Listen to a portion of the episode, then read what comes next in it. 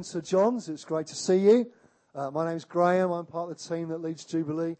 And uh, if you're visiting us this morning, then uh, a very, very warm welcome to you. It's really good to have you uh, with us and uh, trust you're enjoying your time with us so far.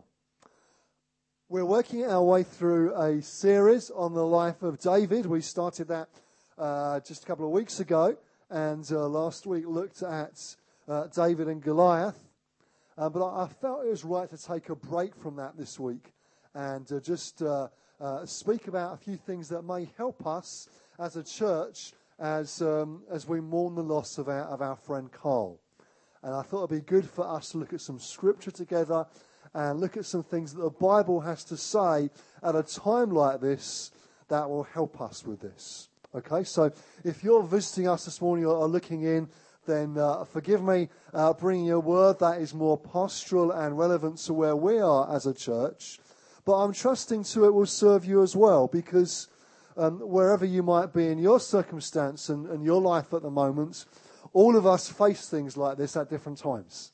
It just so happens that we're facing this together right now, and uh, it may be that you face these things at uh, another time. So I'm trusting that uh, what I have to say will be helpful to you and of benefit to you as well.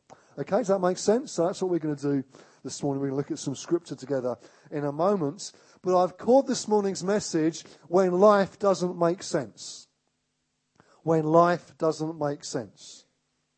And uh, I, I, I, could perhaps ask you to put your hand up if you've ever been in a situation where life doesn't make sense. And my guess is that all of us will put our hands up. It may not be right now, but probably at some point in your life, you have been in a situation where life just didn't make sense. It didn't add up, and you wondered quite what was happening or what was going on. So that's what I want to talk about this morning the American pastor C.J. Mahaney preached a message by this title uh, back at a leaders' conference in Brighton in uh, 2000 and something or other. And uh, I remember being there and being quite impacted by his message.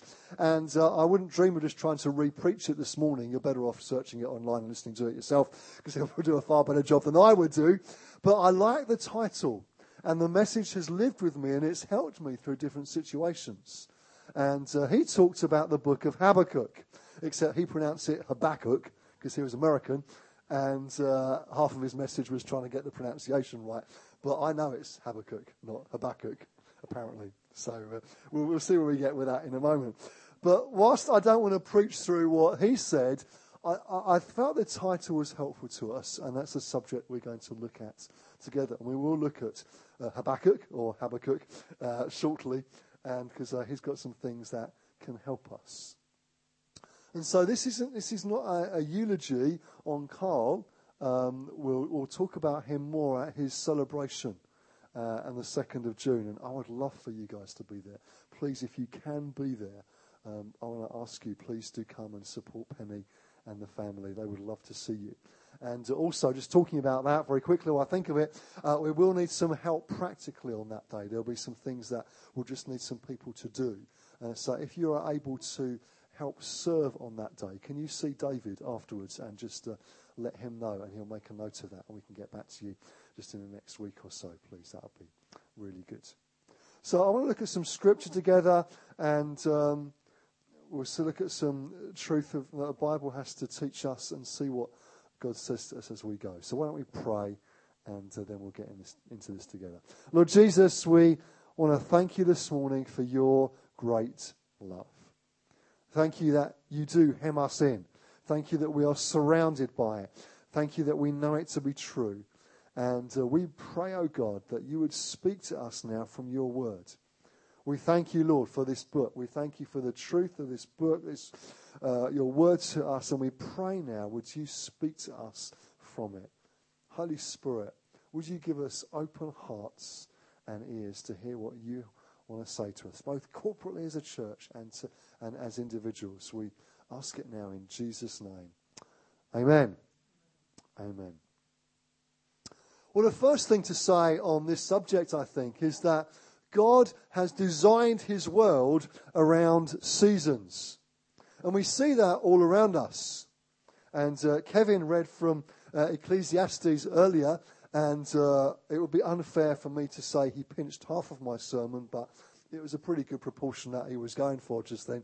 And uh, but it's great that actually he felt God speak to him from from that passage, and uh, I had that down as my first one this morning because we see that God has designed things to work in seasons, isn't He? We see that all around us. We see the seasons uh, of spring and summer, of autumn and winter. We see that plants and animals have different seasons of life. And it's true to say that we do as human beings as well. So the, the I'm not going to read all that Kevin read earlier, but uh, it starts off in Ecclesiastes chapter 3, verse 1 says, There is a time for everything and a season for every activity under the heavens, a time to be born and a time to die, a time to plant and a time to uproot. And so the, the passage went on as, as he read it to us earlier. And God has designed his world to work in seasons like this. And he's designed us to work in seasons like this as well.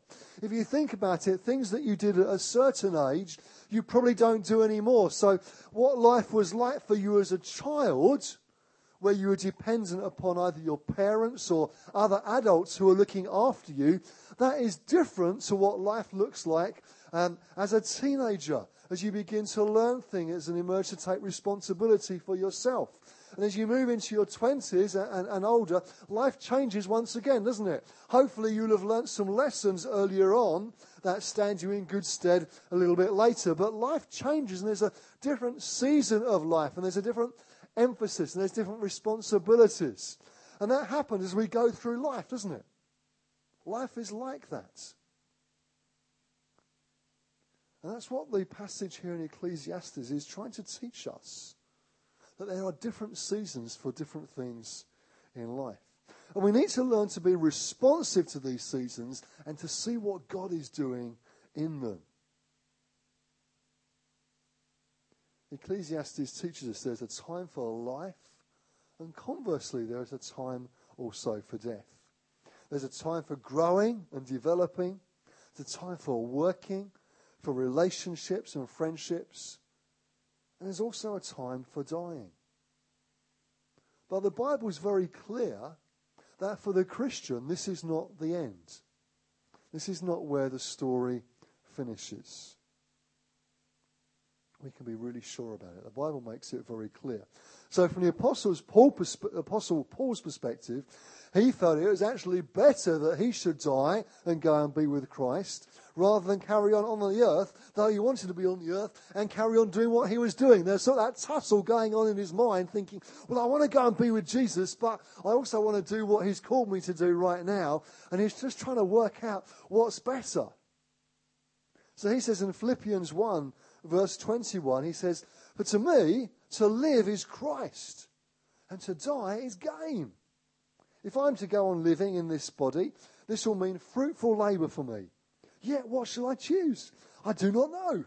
I am torn between the two. I desire to be depart and be with Christ, which is better by far, but it is also more necessary for you that I remain in the body. So he knew that ultimately it was better that he went to be with Jesus, but he also knew that right now he had some things that he needed to get on with for him. But isn't it, isn't it interesting? Whilst he was sure about what he was doing in life and the ministry that God had given him and the particular group of Christians he was writing to, even at that time, he could say, It is better by far that I go and be with Christ. Even somebody who was serving God to that degree knew God's hand upon their life, was an effective minister of the gospel, could still say, but it's better that I go and be with Christ. He could say confidently elsewhere, the, the verse I think John referred to earlier from 1 Corinthians chapter 15, Paul can say, Where, O death, is your victory? Where, O death, is your sting? How can he say that? He can say that because he knows it is better by far that he goes to be with Christ and, he be, and he's with him. So all of us move through these seasons of life. And um, I guess for most of us, there comes an awareness at a certain age that we are moving through seasons of life. And, uh, and we're getting older, and things change for us. And things that we used to be able to do without thinking, uh, perhaps we just find a little bit harder and uh, take a little bit more effort or time or energy. If I can embarrass my, my, my good friend Matt, when I was chatting to him yesterday, he played some sport for the first time in a while and come up with a big bruise that wasn't expected. And he said, Oh, I'm not 20 something anymore. Actually, he's just uh, early 30s, so it's only a few years, a few years later, as you would obviously see. But for him, there's a, a realization oh, it's, it's not like it used to be. And I guess that's true of most of us. Suddenly we think, oh, it's not quite like it used to be. Why not? Because seasons of life have changed. And what we do in those seasons change, and what we can do in those seasons change.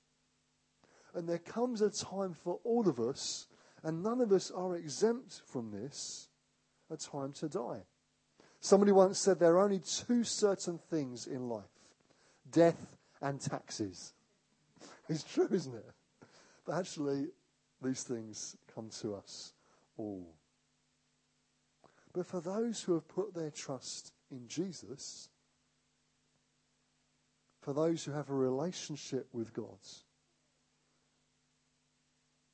they know that this is not the end. They really do. They know that this season change is just that. It's going now to be with Jesus and to be with Him. It is a change of season rather than everything finishing. Jesus said to the thief, the thief on the cross, He said, Today you will be with me in paradise. Luke 23 43. He could confidently say to somebody that had expressed trust in him, Today, as this guy was dying, you will be with me in paradise. That's hope, isn't it? It really is. So we can be really sure that Carl is now with Jesus. And we can be very sure that is better for him by far that he's with Jesus. It's not that he's there thinking, oh, well, it isn't as good here as I hoped it would be. Wish I was still on earth. Wish I was still doing stuff. It's better for him by far, the Bible says, that he's with him.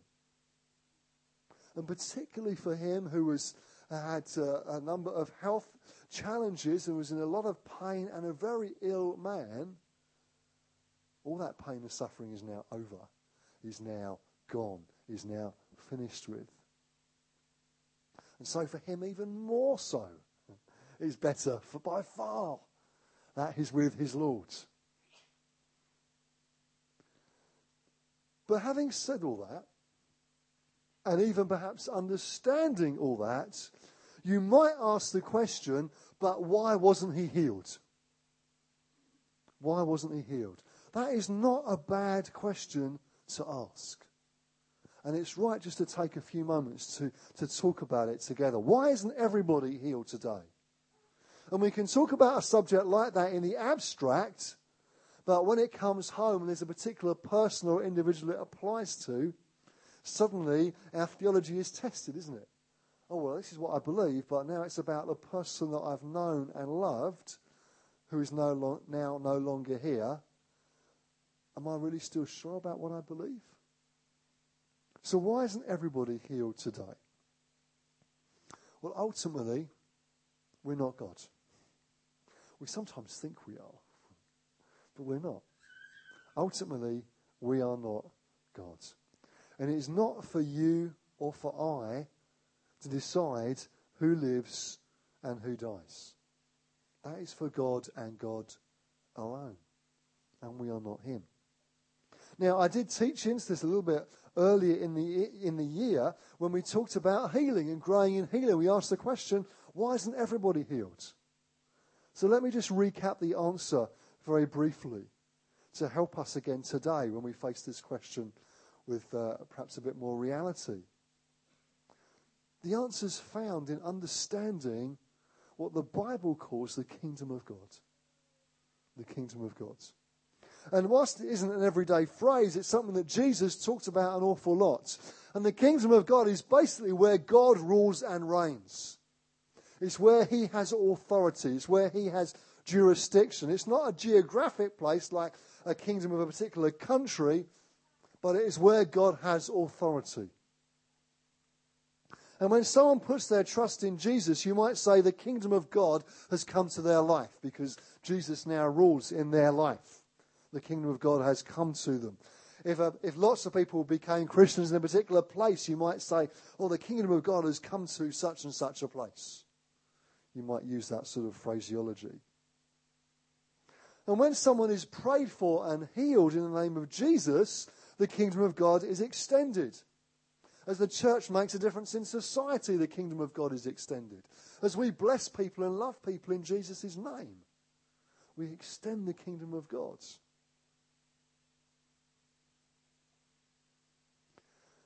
But it's also important that we understand, whilst Jesus talked a lot about the kingdom of God and instructed his disciples to teach about it, it hasn't fully come in all its fullness yet. When Jesus returns, the kingdom of God will be here in all its fullness. There'll be no more sickness, no more pain, no death, no mourning. The kingdom of God will have come in complete fullness. But right now, we're not completely there. Sometimes people put it as the now and the not yet. It's like we have a taste of the kingdom, but don't see all of it yet. So the reality in this situation is that whilst we pray for many, some are healed and some are not. And that would be, be true of our experience. I was talking with somebody before the meeting, and they were telling me about somebody we prayed for at the prayer meeting just a couple of weeks ago. And we called on God and prayed for this individual, and uh, he said it, it was remarkable. The, the day after, he, he got up, and he seemed much better and almost fine, and a couple of days later went back to work after a few weeks of being quite unwell. God did something as we prayed. We think God answered our prayers. There was a, there was a healing there. God intervened. He did something. But we don't always see the answer that we want to our prayers. And particularly when we pray for healing, particularly when the kingdom of God hasn't fully come yet, we don't see everybody healed. Now, is that a reason not to pray for the sick? I don't think it is. We could back off. We could say, and I know churches that have done this, we could say it's just so painful that we're going to back off from this and not pray for anybody. But I don't believe that's what the Bible would have us do. I know it's not what Carl would have us do. he would be livid if that was the case. the better thing for us to do is to face how it is, look at what the Bible teaches us, and come back to God and say, Lord, would you help us? Even in the difficulty, even in the pain, even in the confusion, perhaps, say, Lord, would you help us to keep going for this and to keep trusting God in it? So the kingdom of God hasn't fully come yet. We see some benefits of the kingdom. And we see people healed sometimes, and we will trust more and more. And it's like pulling in the benefits of the kingdom now, but we're not going to get it all in fullness until Jesus returns. When he returns, things will change. Things will be very, very different. So right now we live in the in-between time. We live in the middle. We see a, a taste of things to come, but not in full. When Jesus comes again, he will restore all things.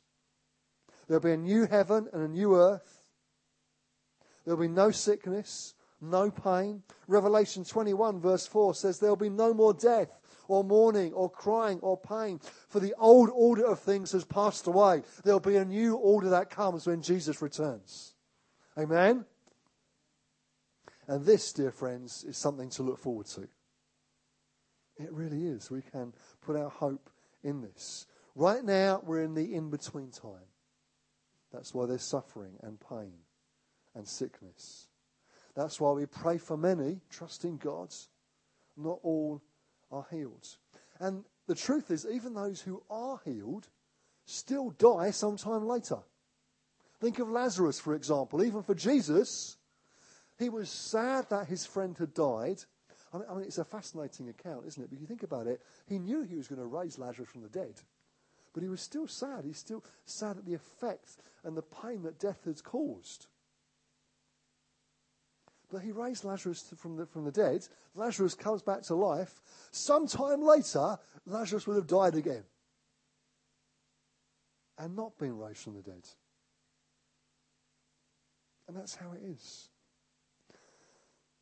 But the Bible is clear. We are commanded not just to pray for the sick, but to heal the sick in Jesus' name. It's quite a strong command from Scripture, really, isn't it? And so we need to face the reality of what happens when somebody we've prayed for hasn't got better, as in the case of our, our friend here. Why are some healed? Why are some not?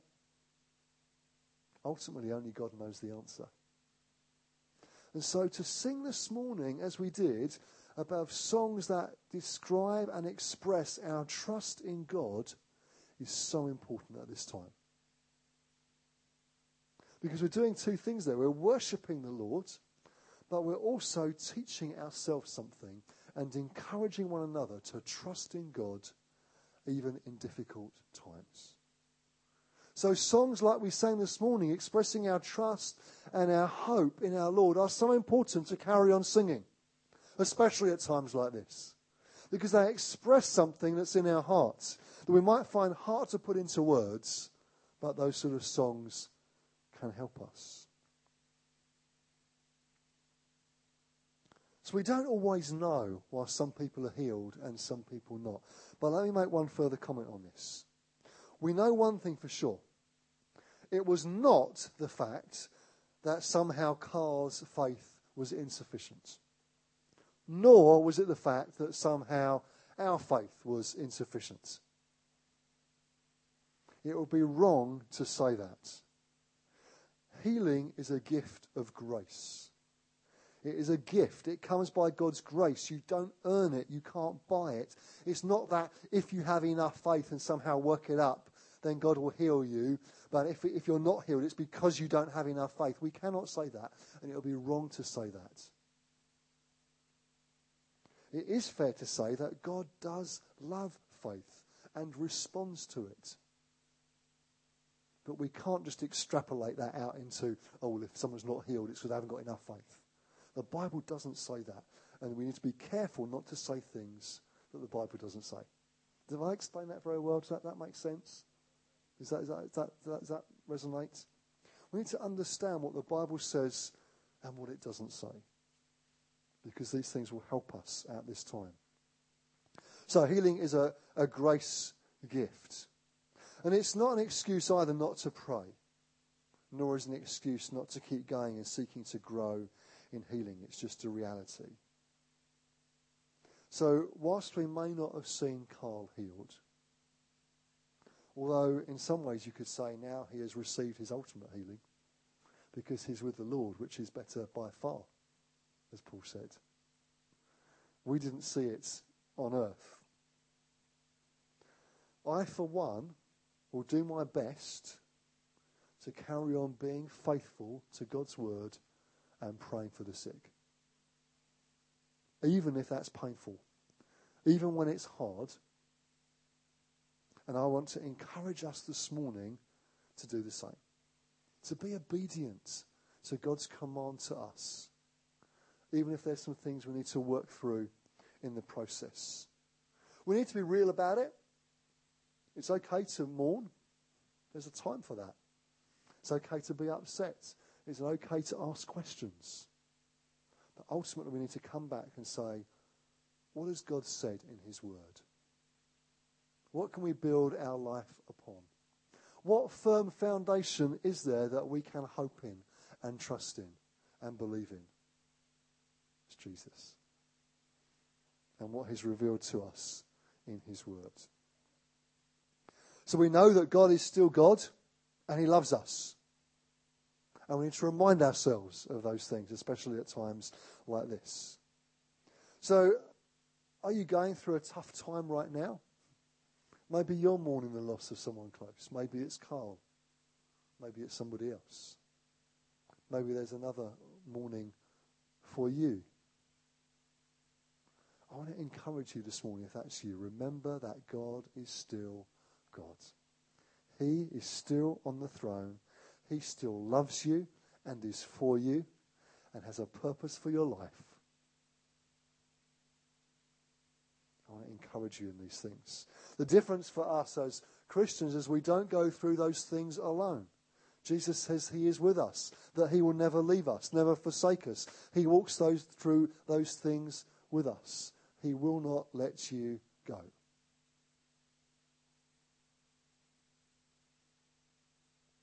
So, what about Habakkuk? We talked about him a little bit earlier. What does he have to say that might help us in this situation? Well, if you're going to turn to Habakkuk chapter 3, we're going to look at just a few verses together. And the book of Habakkuk is a conversation between the prophet Habakkuk, or Habakkuk, and God. It's a record of his struggles, his questions, and the answer that he gets. But it's clear that this conversation is not just for him, it's for a wider audience as well. And so it helps us today. We don't have time to read the whole book, but it's not a very long one, and you might want to read it at home this week. I think it would help you if you did. We only have time to read a few verses from chapter 3, which is at the end of his book. And we're going to read from verse 17. So this is Habakkuk chapter 3, verse 17.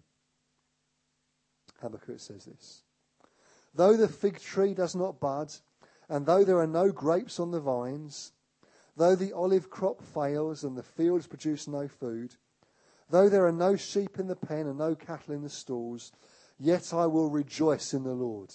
I will be joyful in God my Saviour. The sovereign Lord is my strength. He makes my feet like the feet of a deer. He enables me to go on the heights. Isn't it a wonderful conclusion? If you read through the rest of the book, you'll see it's a great conclusion to his struggles and his conversation with the Lord. It's a helpful passage to us. And what Habakkuk is saying here is he says that though these things will happen, though there are things that he expects should happen, even if they don't, he will still trust in God. That's what he's saying here. And not only will he still trust in God, but he will still rejoice in his God as well. The sovereign Lord, he says in verse 19, is my strength. The sovereign Lord is my strength. And so, in the midst of any season of life, you need to know the sovereign Lord is your strength. When things are going well, God is your strength, not your circumstance.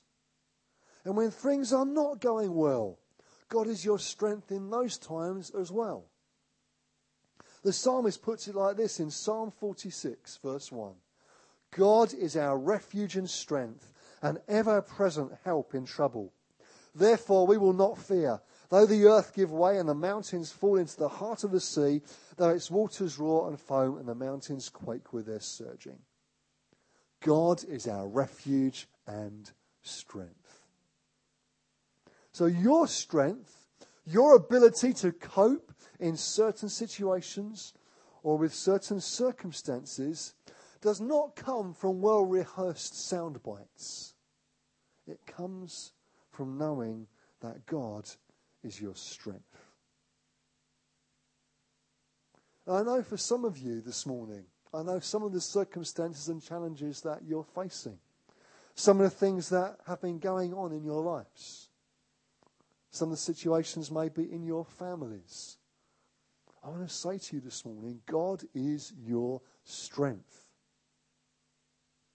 And for those of you who have got situations that I don't know about, maybe even no one else knows about, let me say it to you as well. God is your strength. He really is. He really is. So for Habakkuk, let's be clear, he is describing a situation of absolute peril, and disaster. This is not just a bad afternoon, this is awful. He says, though their fig tree doesn't bud, there are no grapes on the vines, though the olive crop fails and the fields produce no food, though there are no sheep in the pen and no cattle in the stalls, this is not looking good for him, is it? The situation he describes is catastrophic. It's beyond our imagination. It's the worst possible scenario you can imagine made worse. Though there is no food, though the uh, crops do not come through, though there is nothing to eat, though there is no hope, really, and no hope of any food, even in that situation, what does he say? He says, though that happens, verse 18, yet I will rejoice in the Lord. I will be joyful in God my Saviour. David Prior, in his commentary on Habakkuk, says this. Listen to what he says.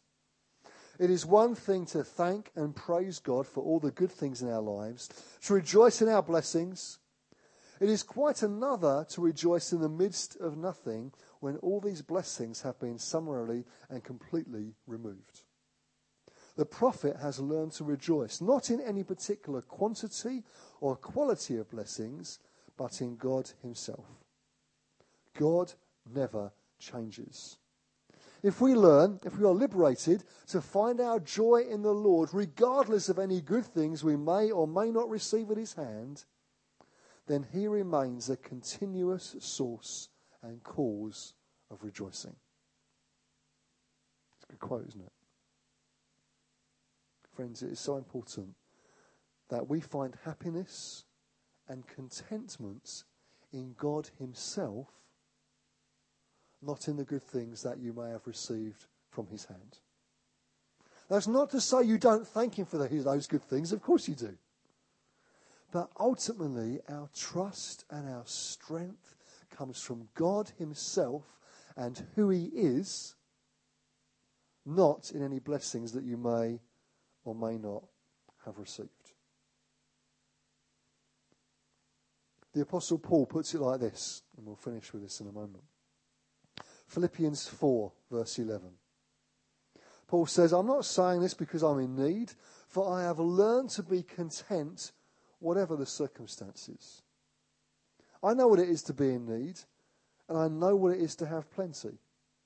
I have learned the secret of being content in any and every situation, whether well fed or hungry, whether living in plenty or in want. I can do this through Him who gives me strength.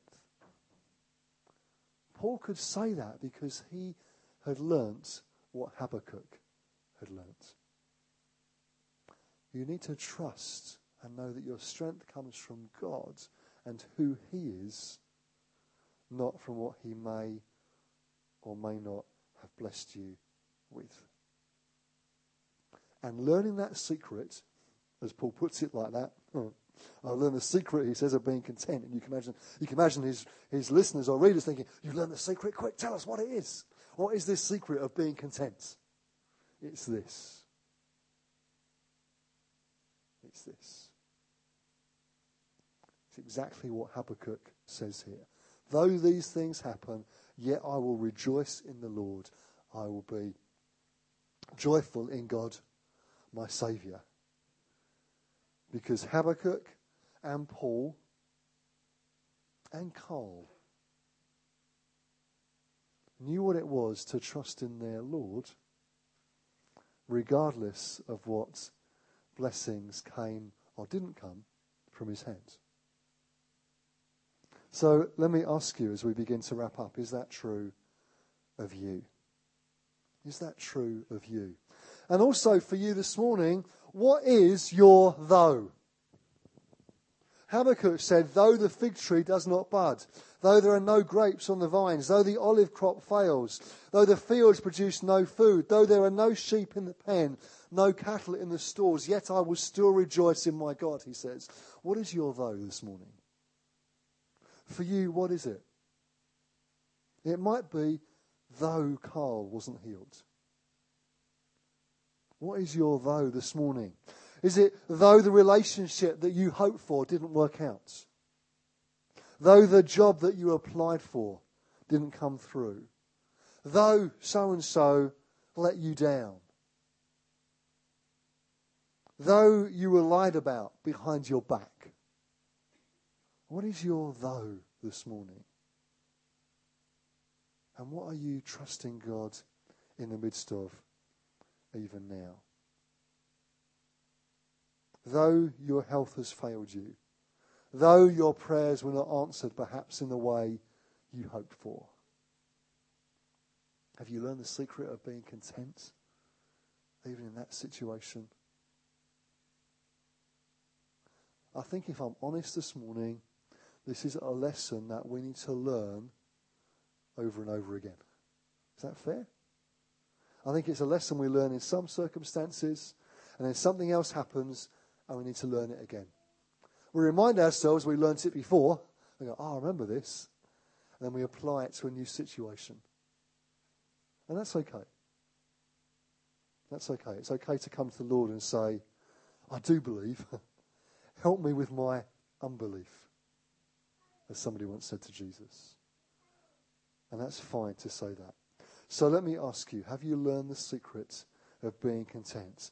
Even though you might have a though that's quite prominent in your life right now, have you still learned what it is to trust in the Lord? Can we stand together? Um, I'd love the uh, musicians to come back if there's any chance of that. I see some of them.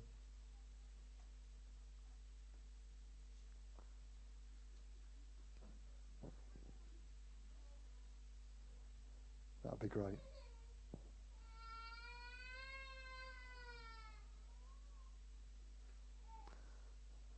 I'd love us to sing in a moment and express our love and faith and trust in the Lord. Maybe one of the songs that we sang earlier could we could sing again. That would help us. What is your though this morning? Have you learnt what it is to trust in the Lord in that situation and circumstance? Let's just have a moment of quiet together. And I just want to encourage you to pray, just to be before the Lord and bring to Him what your though is right now. It might be about Carl, it might be about something else. What is your though? Right now. Just bring it before the Lord and say, Lord, help me to trust you, even though. Just bring it to Him now. Just in these moments, you might want to lift your hands. Just feel God's going to come to many of you and bring strength. Just feel God wants to do that this morning. Bring strength to many here. As you express to the Lord your though, though this hasn't worked out, though that didn't happen, though whatever it might be, just bring it to Him now.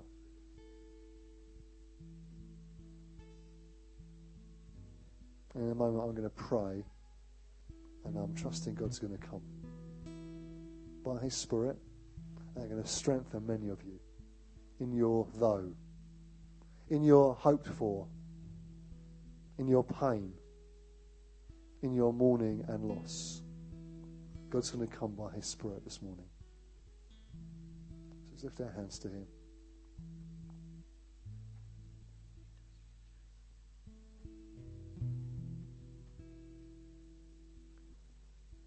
Lord Jesus, we thank you for what Habakkuk could say.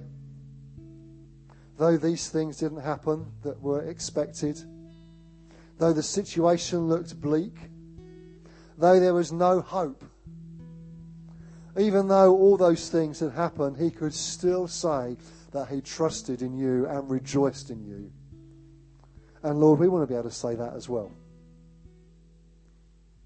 And so I pray right now, Holy Spirit, would you come and would you bring strength in Jesus' name? Lord, where there is pain, mourning, loss, confusion, disquiet, questioning. Lord, in all those, those, I pray for your strength to come in Jesus' name. And Lord, I pray that like Habakkuk, we would be able to say, though this didn't happen, still I trust in the Lord, my Saviour. Lord, what was true for him in those verses be true for us. Holy Spirit, come and do it now, please. Right across this room, would you come and bring strength, Lord? I ask you for it. Come bring strength, Lord. Come and do it in Jesus' name. Thank you, Lord. Thank you, Jesus. We're going to finish our time together now by worshipping the Lord and declaring our trust in Him. As we do that, if you would particularly like to receive prayer this morning, then we'd love to pray for you. And if there are some particularly big foes that you're facing right now, we'd love to pray for you. And if you want to come just to the front while we sing and worship, there'll be others that will come quickly and gather around you and uh, minister God's grace and love and presence to you. So we don't have much time now, so you need to come just as we sing, and there'll be others that can come and pray with you. So let's sing to the Lord. Let's declare our trust in Him.